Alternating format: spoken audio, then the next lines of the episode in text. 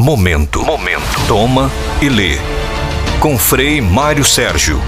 Província Agostiniana do Brasil. Do Brasil.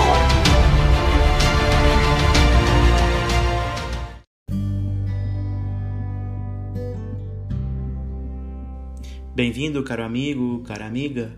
Esse é o nosso projeto Toma e Lê, projeto de podcast sobre a espiritualidade agostiniana. Hoje a nossa temática é o desejo de Deus. Agostinho escreveu muito sobre os desejos que movem o coração do homem.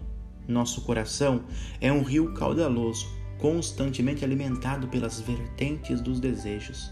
Dentre estes, aquele que a alma humana mais suspira é o desejo pelo seu Criador.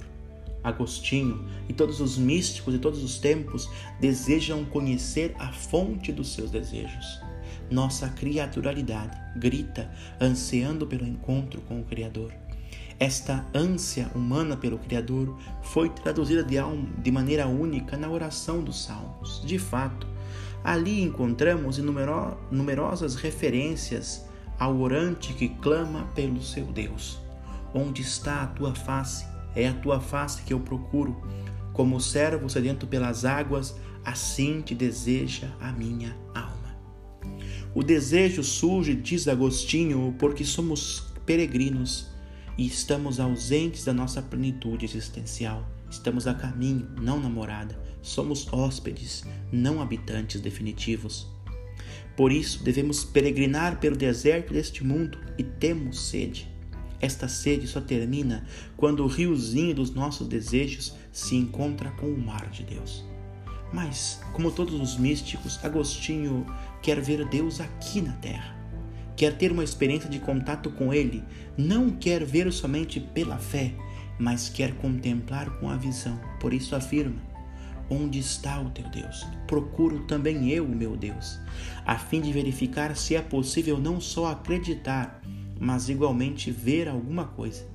Pois vejo as coisas que meu Deus criou, mas não vejo o Deus que as fez. Mas então, o que fazer para encontrar o tão desejado Criador das criaturas, ou na linguagem mística do Cântico dos Cânticos, para encontrar o amado?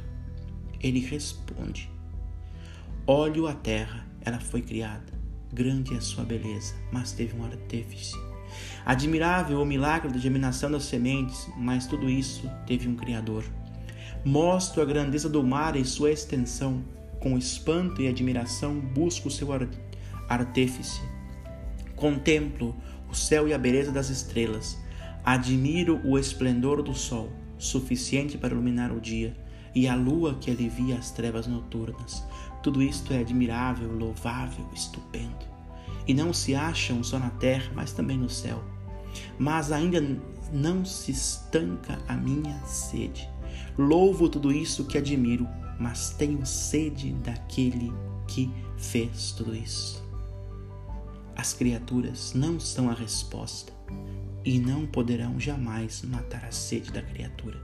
Além disso, Agostinho afirma e sua experiência de vida comprova que a beleza delas pode fazer-nos com que perdamos-nos, como ele disse tantas vezes. Várias vezes, ele se serve de uma linguagem metafórica para ilustrar este nosso desejo. Fala que somos como mendigos de Deus sempre buscando, sempre famintos, sempre sedentos. Que devemos ser anque como viúvas de Cristo, desconsoladas, desejando o consolo, o apoio, o amparo de Deus. Ou como servos sedentos do salmo que ele comentou. Como servo que procura essa água, que procura Deus que pode matar a sede. Mas enquanto estamos aqui, caminhamos pela fé, não pela visão. Contemplar Deus e matar nossa sede dele não é possível, a menos que começamos a beber da caridade, ensina Agostinho. Disse: Se não queres morrer de sede, bebe a caridade. É a fonte que Deus quis colocar aqui para que não morramos no caminho. Nela beberemos com mais abundância quando chegarmos à pátria. Pela caridade, o homem contempla aqui na terra uma imagem de Deus pois, como disse a carta de São João, Deus é amor.